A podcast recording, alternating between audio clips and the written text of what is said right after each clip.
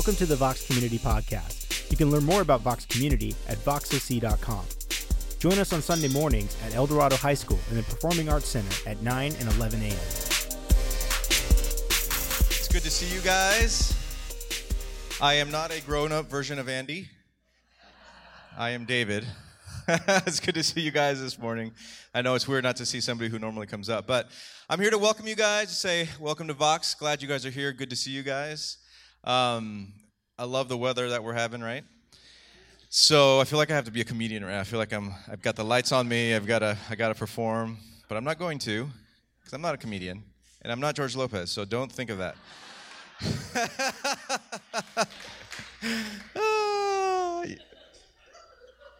I love that you know who that is. Um, I went to one of his things, and I should have walked out, but I didn't. And I laughed at things I shouldn't have laughed and it was it was pretty awesome. All right, so here we go, you guys. I got two things, three things I'm going to tell you this morning. One is that next week, you guys, we are going to uh, have what's we're calling a picnic on the lawn. So we want to get to know you guys. We want there to be a time for us to kind of hang out.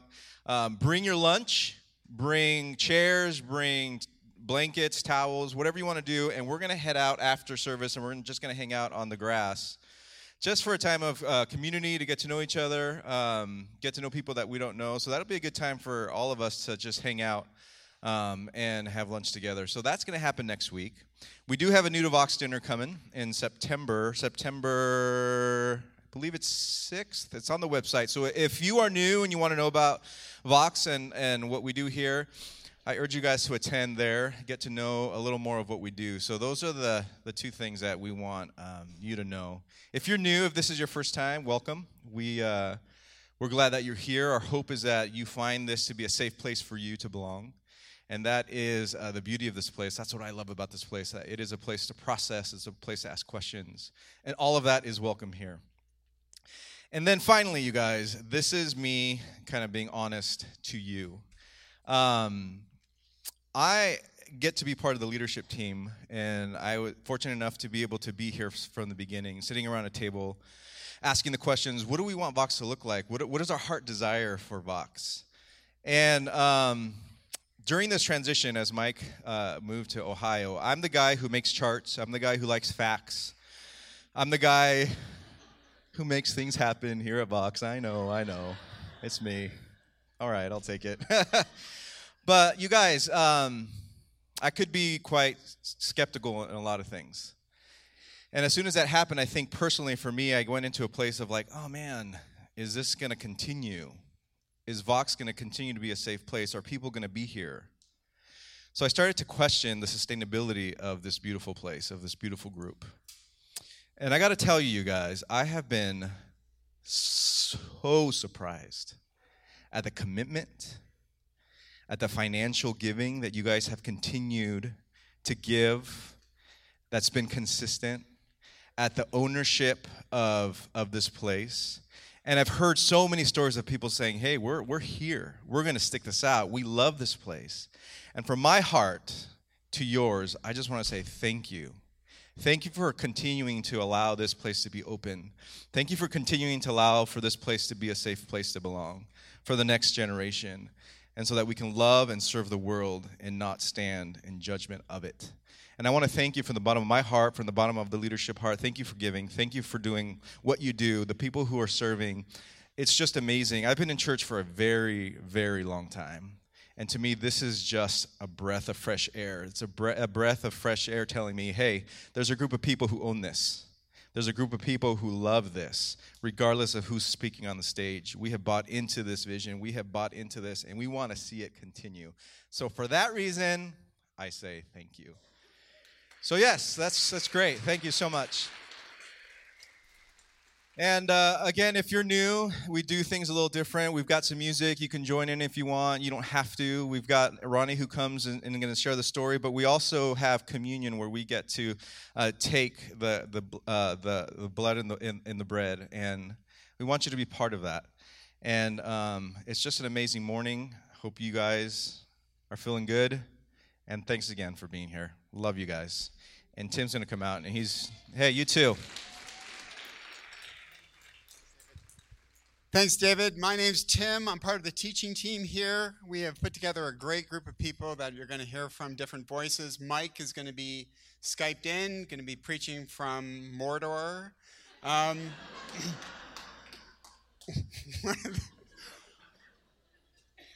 my wife's like, honey, don't do that. I said, yeah, the Bible calls evil evil. So um, one of the one of the things I love about Vox, one of the things I've always appreciated is that you have a voice. It's not just the teaching team. You have a voice, and that voice often comes in the form of really honest, hard questions. And we have a we can't tackle all of them, but we are going to tackle some of them. So here's the very first question.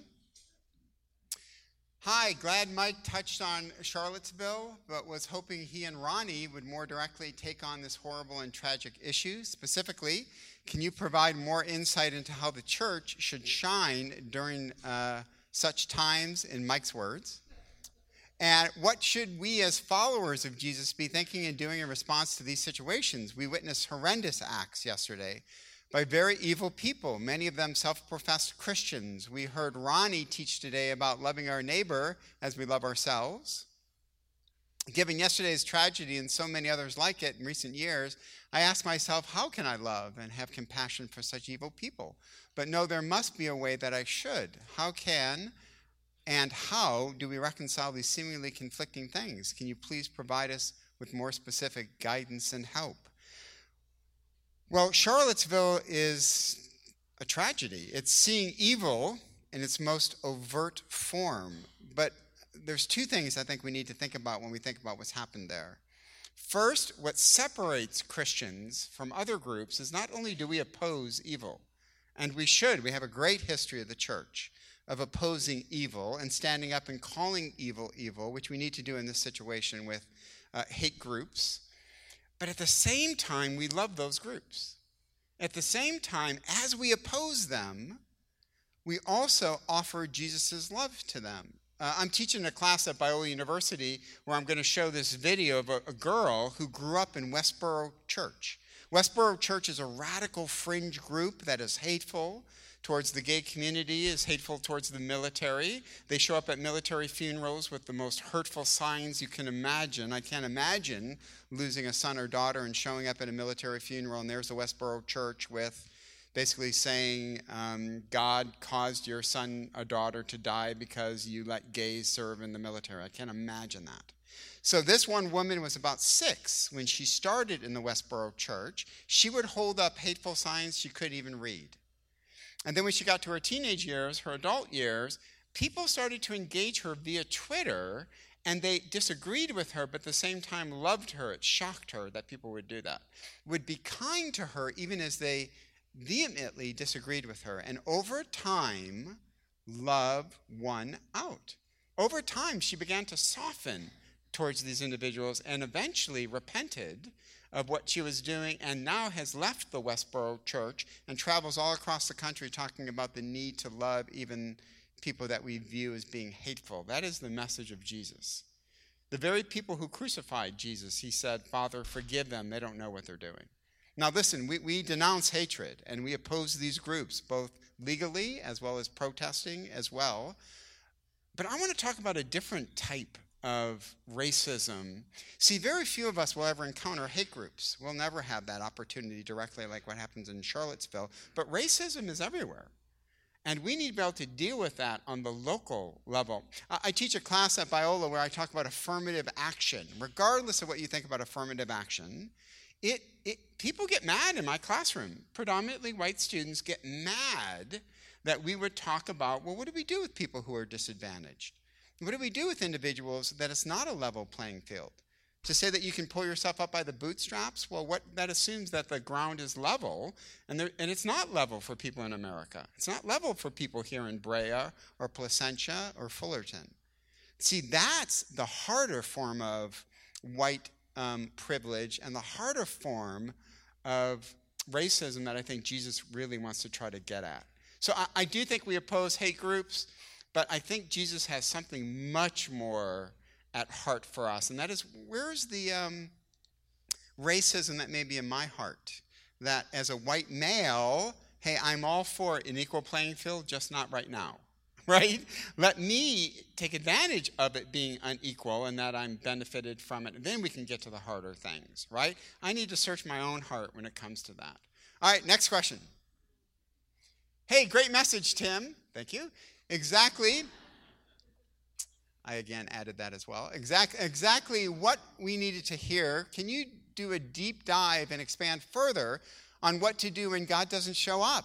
In your example, what did you tell your friend on the verge of losing their house, can't find a job, etc., etc., telling him God is good and that God loves him might not be enough? There is so much hurt out there, and I struggle with how to deal with it all for myself and my family. Great question. So, my friend went through about five years of unemployment, almost lost his house. His wife um, eventually had nervous, almost a nervous breakdown. And what do you, what do you say? Well, there is a temptation, and we need to avoid it, to over spiritualize at that point, right? To say, hey, all things work together for good. Uh, God hasn't abandoned you, He loves you. Um, hey, I'm excited to see the character that's going to be born out of five years and losing your house. That'll be awesome. So we don't want to over spiritualize at that point. So you do sit with that person. You just sit. What, what can you say? And you just listen. And I think you say, bro, I can't imagine. I can't imagine what you're going through. And I just want you to know I'm here. I'm here to listen. I'm here to pray for you. And sometimes those prayers sound really hollow. And I just want you to know I'm committed to you and love you and respect how you're trying to navigate this really hard time. But I'm not going to over spiritualize, but do not under spiritualize. In other words, there comes a time when people need biblical truth, right? Said, said in a respectful way. So I think year one is different from year two. Year two, it's like when you start to hear things from him, like, I think I'm a, I'm a horrible father. I think I'm a horrible, hey, whoa, that's not coming from God, right? Shame never comes from the Holy Spirit. So you step in, you say, listen, this isn't, God loves you. And you're not a horrible person. This is a tough economic time. You didn't do anything wrong, right? So that's not over spiritualized, but, but some of us, it's like, all I'm going to do is sit in this space with you, which is great. But eventually, it would be good to say, bro, here's what I'm wrestling with God's goodness. And I do want to believe what the Bible says that it applies to me and it also applies to you. So I think timing is all about the book of Proverbs, right? How, when to say something. A word spoken in the right way says the book of Proverbs is like fine jewelry. So the key is when to say certain things. And I think that's when we pray for the guidance of the Holy Spirit. Wow, great questions. Keep them coming. For Ronnie, no, I'm kidding. Keep coming. Um, hey, I'm going to bring out Ronnie right now. He's part of our teaching team. You heard him last week. Um, we're so grateful to have different voices here at Vox, not just one voice, and we're excited to hear what Ronnie has to say. And the teaching team, we have official shirts. So this is, yeah. So. Thanks, Tim. Good morning. Good to be with you guys. Oh, well, you guys came back for the cliffhanger, part two. So maybe you just want more rest. Maybe you just want to sleep this morning. That's okay. Uh, let's go right into Galatians, Galatians chapter six. If you have a Bible, it's on your phone or whatever. You can do that. If you have an actual, anybody have a paper Bible, a real paper Bible? Like, oh my gosh, can we all look at it later, Carrie? Can we all touch it and feel it and see what it, like? It's great. Yeah. Okay. All right. Well, yeah. Uh, Galatians chapter 6, um, and then we're gonna, I'm going to jump in and just kind of read this chunk of, of, of scripture here. Uh, and, and, just kind of a recap from, from last week. Uh, there's a framework in which this letter is written. Paul is addressing uh, some issues within this church that obviously we saw, you know, even a th- couple thousand years ago, are still the same issues that we deal with today, which is there is this burden of legalism. There is this uh, return back to, um, to the days of old of law and rule keeping. And, and, and they were asking people to do things that that were not what Jesus wanted them to do, uh, to experience a life of freedom. Uh, but they were going back to a life of, of, uh, of pr- uh, basically imprisoning people. And so he, he lays out this framework of what it looks like to live a life of freedom. And so we pick up in Galatians chapter 6, uh, verse 6, and says this uh, Those who were taught the word of God should provide for their teachers, sharing all good things with them. I like where this is going already. Do you see this? Teachers get provided. No, I'm kidding. but don't be misled. You cannot mock the justice of God. You will always harvest what you plant. Those who live only to satisfy their sinful nature will harvest decay and death from that sinful nature. But those who live to please the Spirit will harvest everlasting life from the Spirit. So let's not get tired of doing what is good. At just the right time, we will reap a harvest of blessing if we don't give up. Therefore, whenever we have the opportunity, we should do good to everyone, especially those in the family, the community of faith. So, um, again, going back a little bit to last week, if you were here, uh, Paul talks about there's two types of lives, and he talks about it all through Galatians. Uh, this letter, he talks about it and refers to it. There's a life lived to the, uh, the flesh and a life lived to the spirit. Uh, this flesh life is always centered around self. It's always about what I can get, and its foundation, its, its very foundation is about achieving and earning. So it's what I can do, it's what I can accomplish, it's how I can please God, how I can do these things, and I'll be in right standing with God, right? Uh, some of us have experienced that in our life, maybe. We've been uh, a part of a system or a culture that has told us that you have to do these things in order for God to be happy, uh, in order for God to be pleased with you, in order for God to give you blessings. And then he counters that with this other life, which is one that is immersed in the person of Jesus which brings about freedom. And here's the difference between the life uh, in the flesh and the life in the spirit. See, the foundation over here is earning, and I have to do this in order to get. But see, the life in the spirit over here, the foundation is you're already accepted, you're already loved.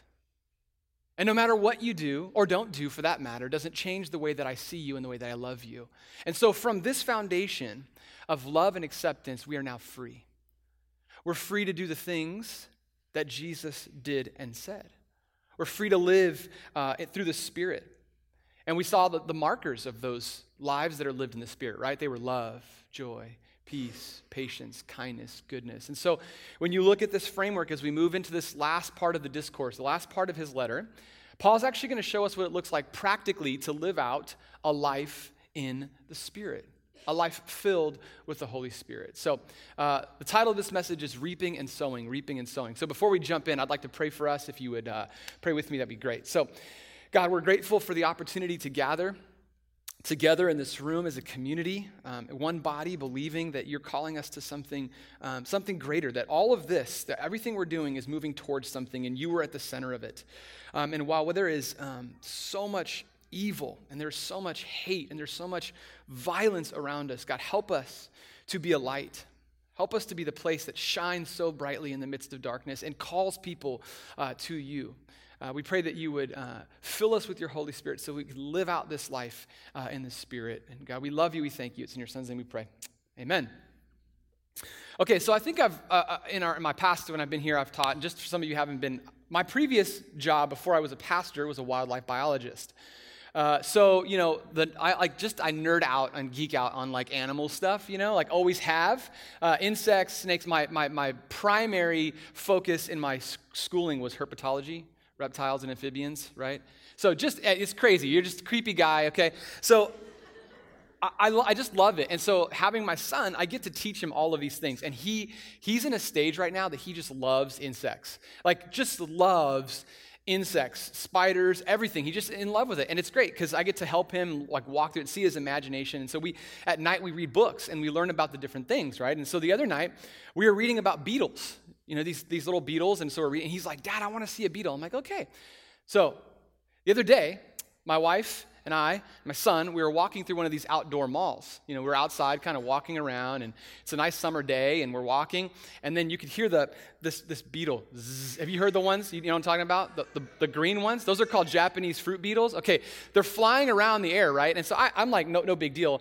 Uh, and I was walking with my son, and then my wife is over here looking at a shop, and all of a sudden I hear this, this, this high-pitched, shrill scream that I know is only my wife's voice, right? And I turn around and she's being chased by this, this, this fruit beetle, right? And, and, and she's like, ah, she's screaming. And my son is like, Dad, the green beetle. And it flies into my wife's hair. And so people around her are panicking. I mean, people are just in a panic as if this thing is going to like eat her brain or something. And so my son's first reaction is, Dad, catch it. I'm like, yeah. And so I walk over there and I grab it out of her hair and I'm holding it in my hand. And people are looking at me like, what's wrong with you? Like, something wrong. And I'm, we're looking, and my wife is over there like sweating, crying profusely, and my son is holding this beetle, and his, his eyes just light up, right? Now, I tell you this uh, because it's interesting that when you learn about stuff, right, you can, you can theoretically learn, you can read books, you can study certain things, but nothing replaces actually being in the midst of something and having your hands on it, right? Like, like you can read all about bugs, but until you actually interact with them and hold them and look at them and see them, it's a different world, right? Many things in our life are like that. You can study music, right? You can study all of the notes, you can understand how music theory works, you can do all these things, but if you've never played an instrument, if you've ever never taken an instrument and played it with other people and made music together, it's a different thing altogether, right? So your understanding level changes when you engage in something. How many of you, before you got married, thought, oh, I know, I know what marriage is like. It's gonna be great. Yeah, Carrie's laughing, right? Like, it's gonna be great. I'm gonna be the best husband. She's gonna be the best wife. We're gonna have a white picket fence, and our house is gonna be great, and it's gonna be beautiful. And then you get married, right? And you're like, oh, it's not what I thought. And then you actually live it out. And then, actually, as you live out being married, you have a deeper understanding of what relationships take, right? What love actually looks like and in its messiest forms. It's different when you actually engage in those things. Your understanding grows. And likewise, like what, what uh, Tim was just sharing, you can actually understand something in the wrong way by engaging it in the wrong activities. So, your behavior, the things that you do, interacting, can actually inform your misunderstanding of something. So, the Westboro Church, for instance, engages in a behavior that is clearly wrong, and that actually informs an understanding of who God is. Do you see how backwards that becomes? And so, when Paul is laying this out, he's explaining to us something very clear. He's, he's showing us that our understanding is informed by our behavior. And likewise, our behavior informs our understanding.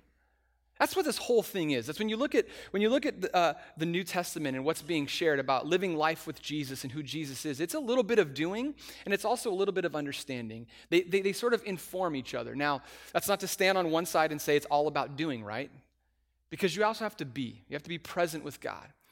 But as we engage in the things and engage in life and engage in the behaviors and the things that Jesus tells us to, it informs our understanding of why we do certain things. And so Paul starts off with this. He says, Those who are taught the word of God should provide for their teachers, sharing all good things with them. In other words, teachers of, uh, teachers of God's word should be provided for. They have devoted their time their life to revealing who Jesus is. Now, this is a reference back to something, if you remember from last week, for those that you weren't here. Paul said that we should bear each other's burdens, correct? And the law of Christ is to love your neighbor as yourself. And so, this idea of mutual help coming alongside. Now, context in the church, in the Galatians, in the early church, teachers, this was their sole way of making money, right? Some of them had to have other different jobs in order to provide, but they would spend a significant amount of time teaching God's word because people weren't either literate or didn't have access to it. And so they were teaching. And so, what Paul is describing is that these, pers- these people who are giving their lives, to explain and open up God's word to you should be paid. Now, historically, what's happening here? The, the, there were priests who were demanding money for spiritual blessings.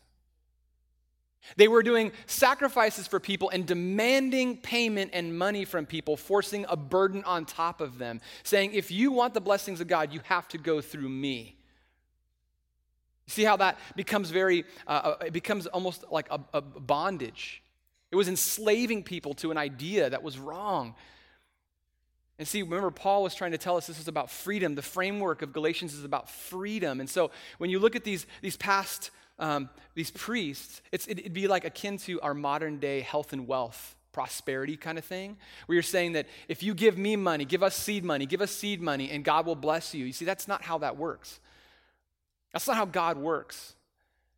And so, what Paul is saying is there's a practical sense. It's beyond just the teacher getting money. So, this isn't me standing up here saying, you need to give me money, you should give the church money. He's getting to a much deeper, more foundational thing.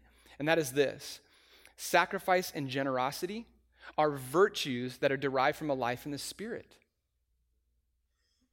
See, when he says that you give your teachers what they're due for teaching you, this is idea of, of, of generosity and sacrifice. They're sacrificing their time and their energy and their families and their life to preach the gospel, then we should sacrifice a little bit of what we can because that's the mutual help. That's the bearing each other's burdens again, right? You see how this is tying?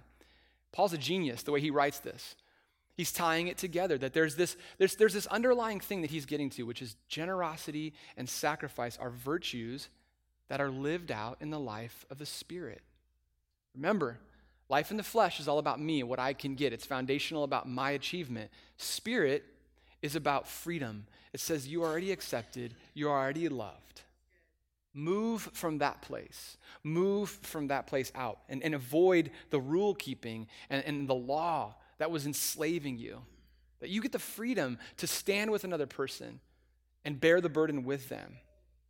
Paul here is informing our understanding through behavior. Again, you do this thing and you will understand.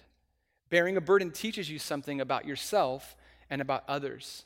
You get to do it. If you've ever stood with or walked with somebody through the midst of pain and suffering, you learn something about yourself, don't you? You learn something about another person that you could never learn if you stood back away from them at arm's length.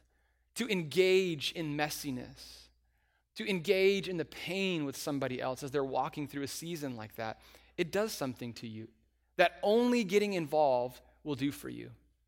Again, the behavior is informing our understanding. So, at, in our life, as, as, as, followers of Jesus, those who are wanting to follow and pursue Jesus, there are certain things we must move at first before maybe it actually registers in our head as to why. To further his point, he says this Don't be fooled. Don't be fooled. You cannot fool God. You harvest what you plant and you reap the seeds you sow. Now, what Paul says here is considered conventional wisdom. This is an observation about the way in which things normally work, right? So, you might have heard the expression what goes around comes around, right? Some people might use different language for that. Some people might say things like karma, right? Like you're going to get what you deserve because you do that. Now, I get there's a there's a, a, spiritual or a religious sense tied to that, and I think what Paul is saying here is less religious and more practical about the way in which the world works.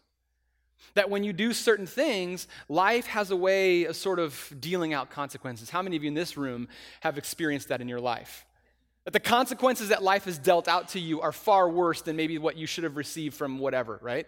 When you're in school, you don't turn in papers. You think that the punishment from the teacher's worse. And then you, you realize is, oh, I forgot I didn't learn this. This is a lot harder in my life. Like the consequences that life gives you are much greater than sometimes you get.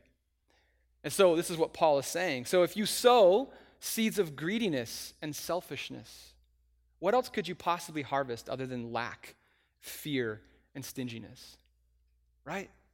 If you put those seeds in the ground of greediness and selfishness, what do you think you will, re- you will reap from the ground? If you sow seeds of divisiveness and gossip, what else could you possibly harvest other than pain, broken relationships, and loneliness? If you harvest seeds of anger and bitterness, what else could you possibly harvest other than discontentedness? I don't even know if that's a word. But for me, this is true. I came from a church and a culture that was very spiritually abusive. And, uh, and from, and from leaving that place into another church and going, okay, I, I have to get out. This is, this is killing our, our, our, life. It's killing my marriage. It's killing my spiritual life. Does God even exist at this point? And for two and a half years, I struggled. I sowed seeds of anger and bitterness and frustration. And you know what I reaped from it? I was so discontent. I was in a place that I had a chance to heal and I had a chance to recover, but because I kept harping on that, because I was so angry and I was so frustrated, and that's not to say that you don't get to be angry. You get to be angry and you get to be frustrated and you get to have all those emotions. But there does come a time, just to use the metaphor of harvesting, there does come a time when you have to take all the stuff out of the ground. You have to till the ground completely, pull out all the crops that were there because you're going to have to plant something new. And so there came a point in my life where I realized God had given me this tremendous blessing of this new place to be able to heal and recover, but I could not see it because of my anger and my bitterness, the seeds that I was planting.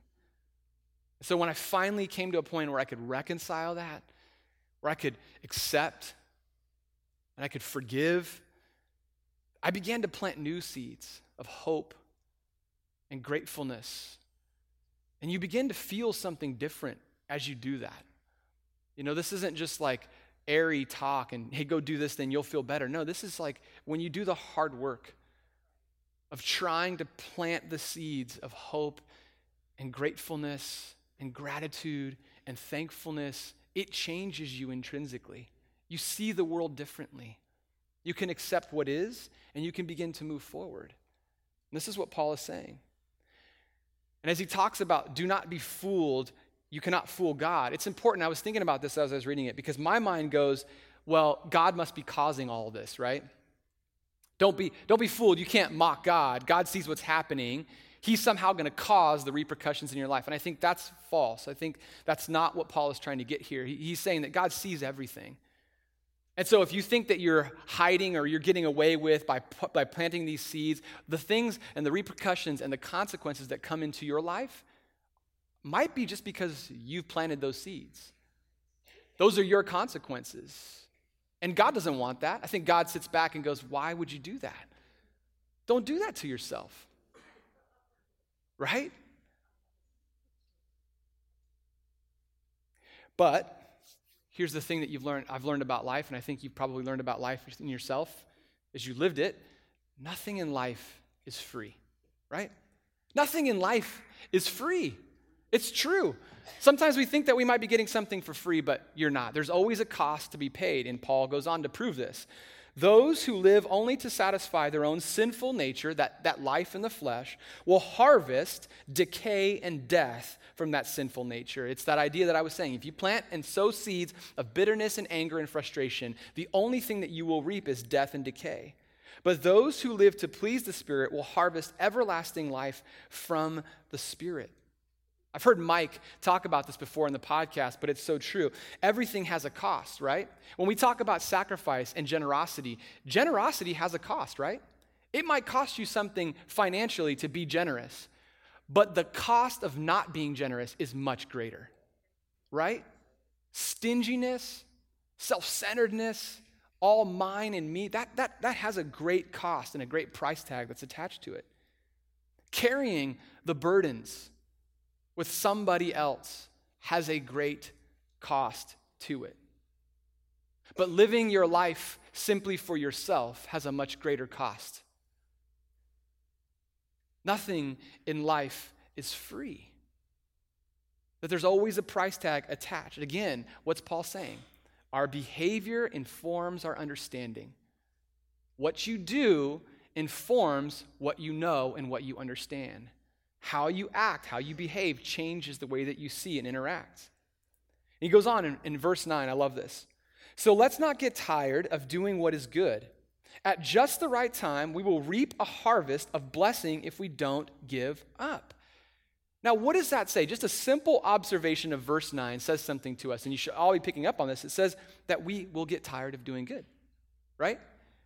That in our life, when we're trying to do good, it's going to get tiresome. There will be points in your life where you're like, I want to quit. I think of this, this phrase, no good deed goes unpunished, right?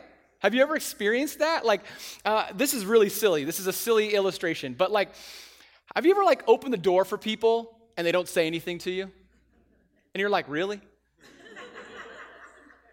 or you're like driving, you come to a stop sign, and clearly you have the right of way, but you go like this to the other person, and they're like, and you're like, not even a hand, not even a gesture, right? And, and see, right, you get my point. It's a silly illustration. But you know, you want to do good, and sometimes it feels like you're not repaid with good, and so you get tired and you get frustrated and you want to go, you know what? I'm done. I'm done being nice. Well, guess what? The minute you step into I'm done, you start to plant the seeds of anger and bitterness and frustration. And where does that lead us? Right? The death, the decay, and so I think what Paul is saying is look at, look at in, in life, you're going to get tired. You will. It's hard. It's frustrating at times, and that's okay. But he says, keep going, keep going. At just the right time, you'll reap the harvest of blessing if we don't give up. Therefore, whenever we have the opportunity, we should do good to everyone, especially those in the family of, faith. So he makes this point about hey, look, we're going to bear each other's burdens together, not just outside, but also in here. And not just in here, but also outside. Everyone. It's interesting when you look at the Greek word everyone, it means everyone. Right? All people. Everyone together. That's what it looks like to stand shoulder to shoulder with people, to bear the burden, to live sacrificially, to live in a way that, that gives more of ourself instead of take for ourselves. And as we live our life of, of freedom and grace and giving more out rather than taking, it does something. It informs our understanding of who God is, it changes us. And so when you look at this passage and you follow the discourse that Paul's writing, you go, okay, Paul, we get it. Burden bearing, generosity, love for others, all these things that we do, it informs our understanding, but why? But why all of this? And I think you'll see there's a much deeper point that he's making here. And I love this because he wraps everything all back together again. He wraps it all together. Now, remember, this is just the last part of a letter that he's written. So there's much more to this letter. But in this last part, he wraps it all together. Look at this, what he says in verse 11, Galatians verse 11, 6 verse 11. Notice what large letters I use as I write these closing words in my own handwriting. He's the original all text caps texter, right? He's like texting you and all, like he's yelling at you in a text message. Hey, pay attention to me. He's using all the emojis and exclamation points. Here's where I'm going with all of this. Everything that you've read, everything that you've understood thus far. Look where he goes in verse 15. It doesn't matter whether we have been circumcised or not. In other words, it doesn't matter if we've held all the rules of the law. It doesn't matter if you've done everything. You crossed your T's, you dotted your I's, you've done all the things. It doesn't matter. What counts is whether we have been transformed into a new creation. So for Paul, everything is pointing towards this idea of transformation. It doesn't matter all these other things. What matters is are you a different person? Are you transforming into a new creation? Which has been Paul's larger point about how this happens. How does a person get transformed? We talk about transformation all the time, right? Spiritual transformation. We talk about it all the time. But what does it look like? Well, I think Paul set the tone for us. It's a little bit of behavior, informing a little bit of our understanding, a little of our understanding informing our behavior. And we go back and forth, but we never do it from a foundation or a place that says, I have to, I'm going to do this so I can achieve, so that God will, or I can get. But instead, it starts from a foundation, it starts from a platform that says, I'm accepted and I'm loved. God sees me where I'm at, and He says, I'm good. And I get to move from that place outward. Not lack, not, ah, oh, what if, not shame, not guilt, but I'm loved. And from this place, I can go and bear the burden with other people. From the place of I'm loved and I'm accepted, I can go and live sacrificially. I can live generously. What does it look like for us this morning as we think about that? What are the areas, maybe in our life, where we need to have our behavior inform a little bit of our understanding? Maybe there's an area of bitterness and frustration and anger that has been planted. And this morning, it needs to be tilled up. The ground needs to be torn apart. And new ground needs to be laid. New seeds need to be laid. What are those areas in our life that we can say, okay, if I do these things, if I, if I approach these actions, understanding that if I do these things in some way, it's going to inform my understanding of who God is. Remember, it's not legalism. This is freedom and grace, and we get to because we're loved and accepted. This is sort of like a meditative process together collectively. So, as you go through your day and as you go through your week this week, be thinking about that. Be thinking about this, this harvesting, this ground that's in your heart, this fertile ground that's in your heart. What have you planted in it? What are the areas you need to pull up? What are the things you need to engage in so that it can change your understanding and maybe even your belief about who God is. We're going to take a few minutes as we respond to that. Um, Izzy's going to come out, the band's going to come out, they're going to play a couple songs, and we're just going to sit with that and just practice this art of meditating on that, going, what is it? God, look deep inside of me. The scriptures, David says, Search me, God, and know my heart. Know all the things about me. So we're going to take a moment to just do that. And so let me just pray for us as we step into this time of response. And then after a couple songs will come out and will lead us into a time of communion. God, we are we're grateful um, for the opportunity and the chance to look inward, to take a moment to pause, because life is just happening so fast around us at times that oh, we just move on to the next thing, and sometimes it's just good for us to stop and to think and to ponder. And so, Lord, we ask that in the next few minutes that you'll begin to um, shine light in maybe dark areas of our life. We ask that for those in the room that need healing, that God, you'll begin to heal um, some of those, those ground, the ground that has been um, put seeds of bitterness and frustration and anger. Would you, would you begin to pull some of those things out? Cause us to fall into grace, into love and acceptance, so that we can be all you've created us to be. So, God, we thank you. We love you. It's in your name we pray. Amen.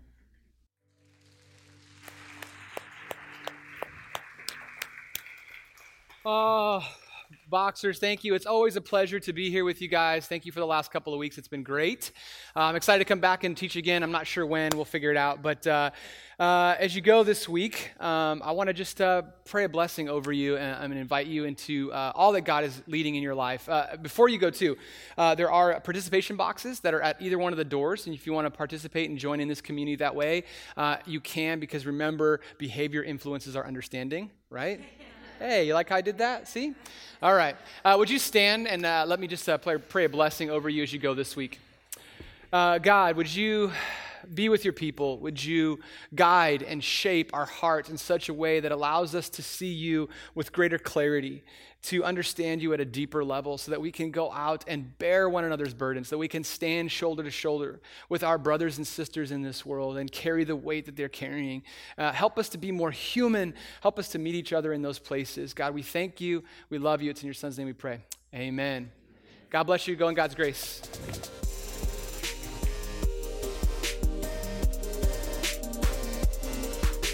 Thanks for listening to the Vox Community Podcast. You can join us on Facebook at facebook.com slash voxcommunity.